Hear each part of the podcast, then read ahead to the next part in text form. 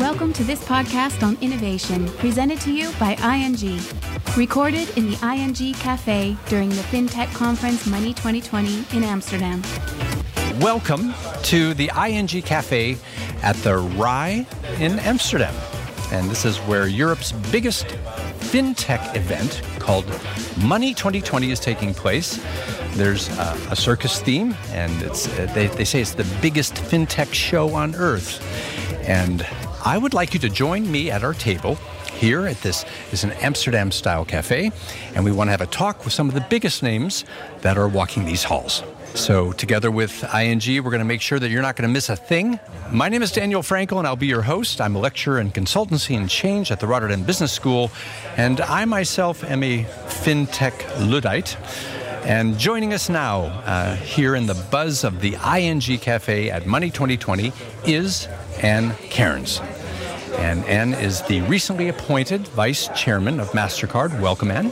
Thank you so much. It's great to be here in Amsterdam. Well, I used to live here, so it's a nice homecoming. Oh, really? When did you live here? I lived here between two thousand two and two thousand five when I worked for A B N Amro. Oh, lovely. Mm-hmm. Lovely. As for the show, uh, we're here at the I N G Cafe, and as I, I walked in, I saw the MasterCard Pavilion. Uh, it's all a circus event, and, and you've dressed up. Everything is dressed up as a circus theme. And MasterCard has what's called Startup City.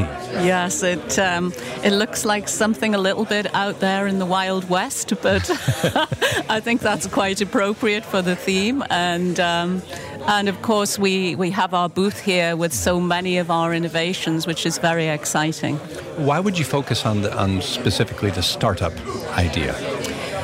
Somebody asked me earlier, how does a big global network like MasterCard actually stay at the forefront of technology?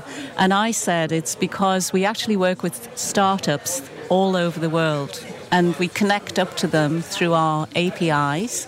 Um, and we allow everyone to come in and join us and give us ideas. It's counterintuitive, somewhat. I don't think so, because I think as a network, that's our role to actually connect up with partners and players of all types around the world. And um, and that's what makes us so attractive in the startup world. Yeah. Uh, they say the future of money is being created here. Um, so what is the future of money? Well, I think that the future is that... Um, We move into a world of many connected devices, and the friction of using things like cash starts to disappear.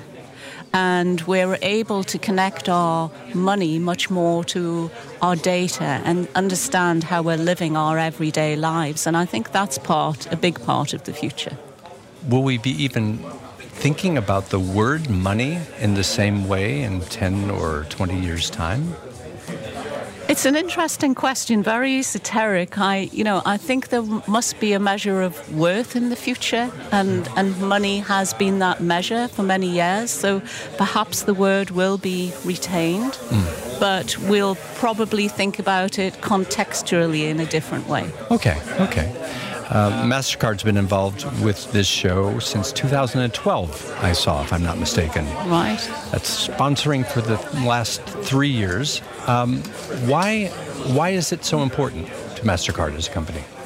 The show. The show. Um, I think the show is important because this is a place where people get together and they share their latest ideas. And that's why this I N G Amsterdam Cafe we're in is such a good idea, because it's a meeting of the minds. Many people are um, competing in uh, the, the global world on a day-to-day basis. But in these shows, there's um, more openness to connect and to talk about things that you could do together. Um, and I think that's very positive, because that's the way technology works.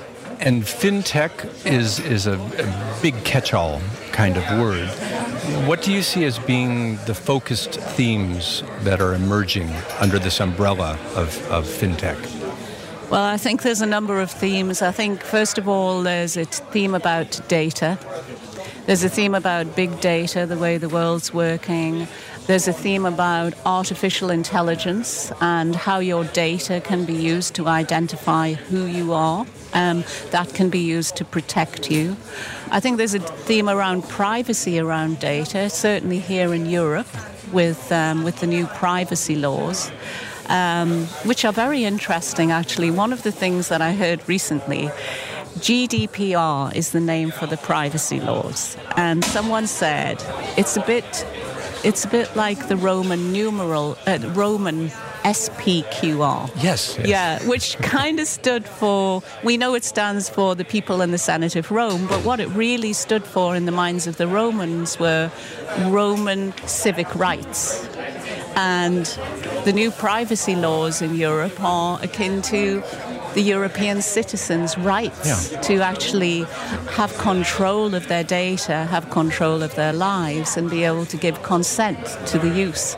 So I, I thought that was a very interesting parallel. Yeah. There's going to be a lot of discussion about that, about open banking, um, and uh, and then all of the ways that we're going to interact with each other in the future. So you mentioned privacy laws. How how are they at this point impacting MasterCard?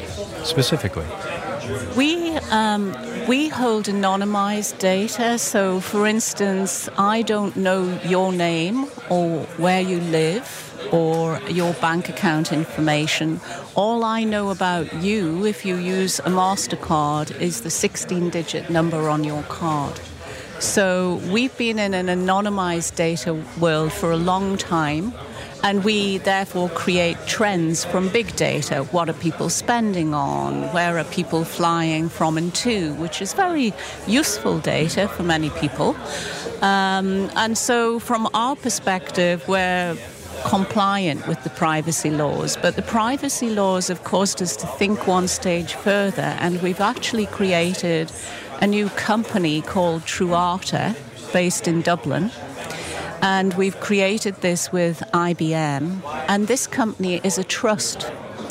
And it allows companies who hold data which is not private to actually put their data into this trust and allow that trust to cleanse it for them and take all of that non-private data away and be able to perform analytics on the anonymized data.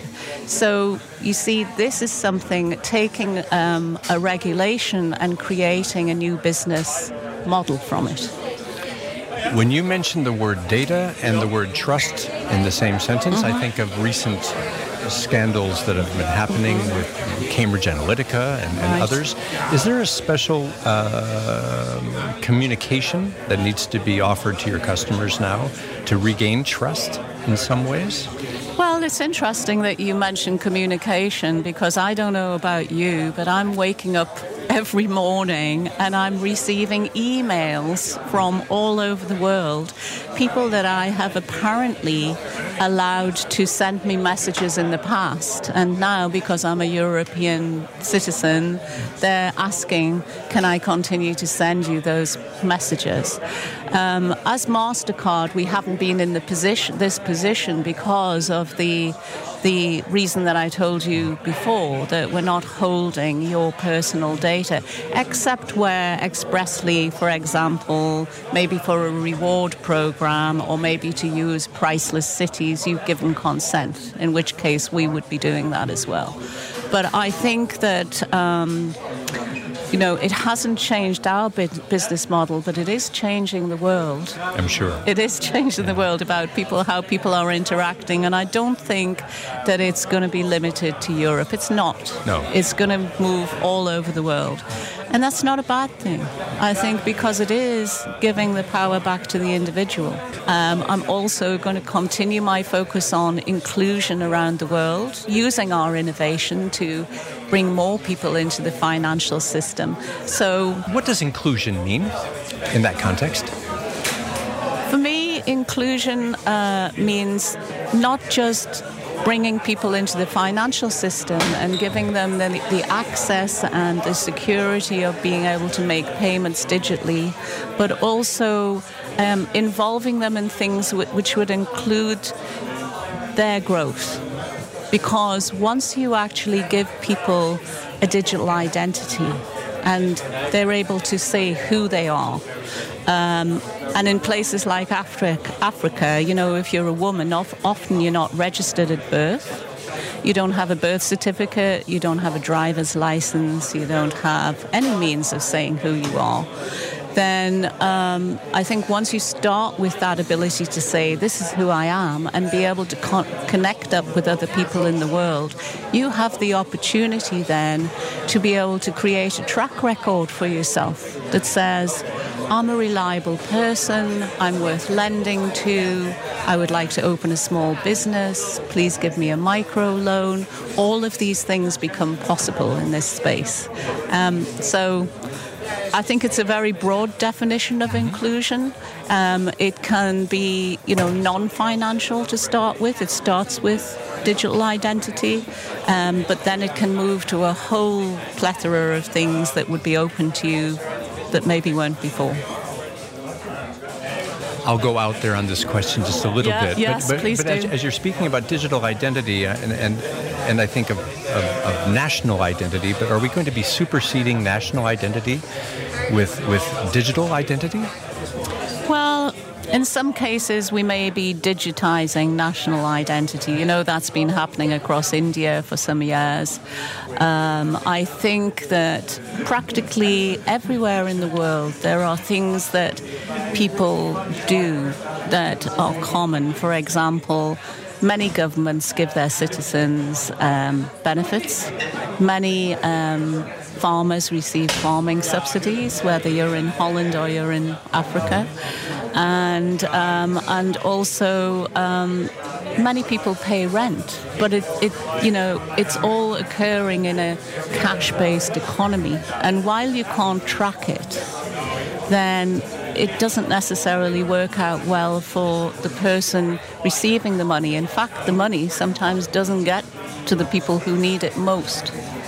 So I think the idea that you can identify someone and that you can use biometrics to say, this is this right person, and by the way, allow them to generate data about themselves that gives them the benefits of moving into the financial system, for example, getting loans, getting insurance, um, is something that's very important. And I have a sneaking feeling that MasterCard may play a role. Yes, we've been we've been working with a lot of governments around the yeah. world to actually get connected up, working with biometric companies. Um, we've been working with big partners, um, for example, Unilever, um, to uh, and and local banks to connect up merchants so they can manage their supply chain. Merchants being small to medium-sized businesses in places like Kenya and Uganda and so on. Um, so yes, we have a we have a big role to play in this space. Many consumers are going to see MasterCard as a legacy credit card brand. Mm-hmm. Are you in the midst of reinventing yourself? You know, I, we. We really hope that we've reinvented ourselves by now, but this is a great question. We have always been a technology company. What we are is a big network that moved money and data around the world. And the, the plastic, the card, was just a front-end manifestation of that for many years. And now, of course, that's moving to mobile, it's moved into your computer, it's in your iPad, it's uh, it's integral to Facebook, to Google, to Apple, to to you know, moving through the London Underground and in, you know, being able to talk to a ticket uh, to machines that allow you to tap through, to go through the barrier. So we are a fintech company, yeah. um, and and so the idea that we're an old credit card company, I hope, is fading, fading away. No, I think it is. Yeah. I think that the symbol. I wonder about the symbol of that plastic card. Right. Well, I mean, it's great that you mentioned symbols, because we actually looked at this and we did a lot of research around the world. And uh, we went to different geographies and we showed people an orange or red and yellow circle. And we said, what does that mean? with the words on, without the words on. And uh, they said, that's MasterCard. So we said, hmm, that's good. It was over eighty percent brand recognition, um, unaided, if you like. And then we took the colour out of the circles and we just showed a Venn diagram, basically, two overlapping circles. What's that? The same. It's MasterCard. So we thought, it's great because we actually have a symbol.